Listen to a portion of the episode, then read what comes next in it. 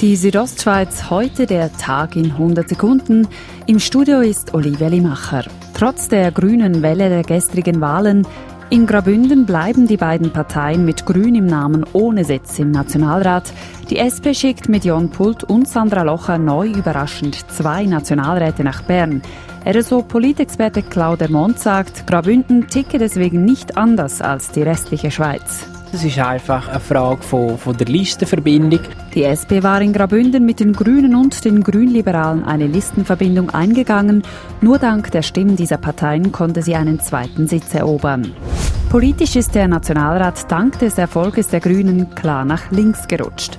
Neue Mehrheiten werden in der kommenden Legislatur den Kurs vorgeben, das sagt Politologe Daniel Kübler.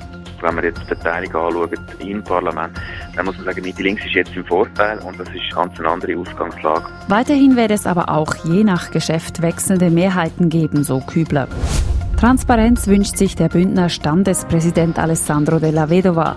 Dazu mahnte er in seiner heutigen Eröffnungsansprache zur Oktobersession des Großen Rates. Dies gilt umso mehr in dieser Zeit, in der zu verschiedenen Themen Auseinandersetzungen zwischen Befürwortern und Gegner radikalerer Veränderungen im Gange sind. Della Vedova ermutigte die Parteien deshalb dazu, ihre eigene Finanzierung offenzulegen, im Sinne einer unabhängigen Schweizer Demokratie.